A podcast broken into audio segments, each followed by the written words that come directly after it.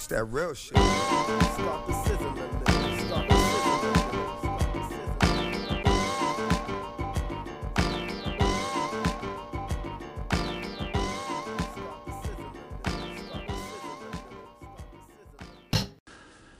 Five and four and three, and we're back again with another episode of the podcast. You can find us on the World Wide Web at studymusicgroup.com slash podcast. As always, uh, also on socials at Study Music Group, or if you're on Twitter, Study Music Pods.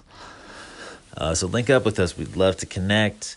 On this episode today, we are going to bring you another single spotlight. Uh, we've just been going through the the never ending pile of submissions and demos and stuff, and um, this one stood out from the pack because it had a really great title. Um, the song is called Sao Paulo Desert Rebels, and uh, it's just a vivid title. It's um, you know, different than your average song title. So that stood out. Um, made made me listen to it a little bit closer. And the band is called Beautiful Memento, um, and it is a fella all the way from Italy, actually, by the name of Luigi Sorrentino, and um, his project is uh, it's awesome. It's a lot of things coming together, a lot of different sounds, um, and and not clashing, not awkward. It's just very uh, very dialed in, sort of funky psychedelic. Um, kind of indie rock, but it's kind of like dubby in nature as well.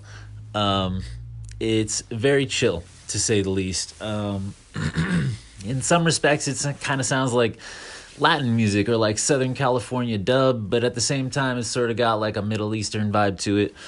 Uh, so it's awesome to just hear all those sounds connect. Um, just in a really like authentic and organic way. So, anyways, the track again is Sao Paulo Desert Rebels. The band is Beautiful Memento, and let's get into it.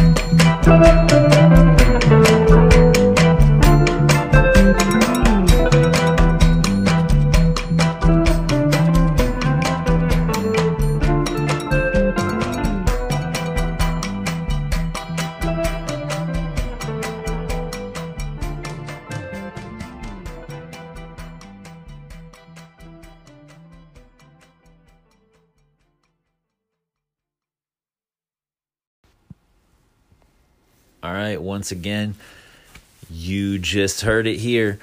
Beautiful Memento with the track Sao Paulo Desert Rebels. And um, again, I just think it's very dope. Uh, blend of all sorts of different sounds. And um, it'll be interesting to see what they keep coming up with. So stay tuned. Like we said, at Study Music Group on socials. You can find Beautiful Memento on Instagram at Beautiful Memento underscore. All right, and that's gonna do it for the single spotlight. We're gonna ride out of here with another track before we end the episode, and then we'll catch y'all on the next one in a couple of days.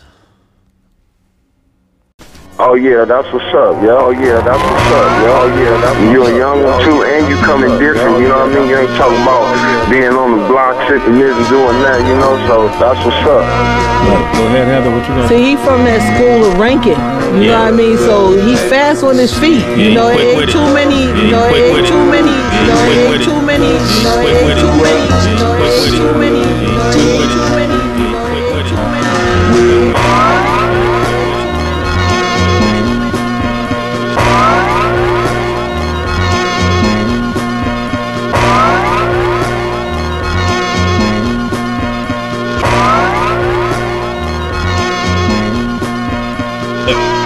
I got yo, you. Yes, I like you use a lot of old school terminology too. Like, I don't look at it as old school though. Yeah. Like What do you that's just what we came up speaking. We came up speaking. We came up speaking. We came up speaking. and I'm committed to turning out as much of it as possible for the people who like it. It's there if you like it. If you don't like it, there's all those other names on the list. What a great attitude. That's neat. Do you It's rec- called rational thinking. yeah, I know it was phased out with the Republican administration.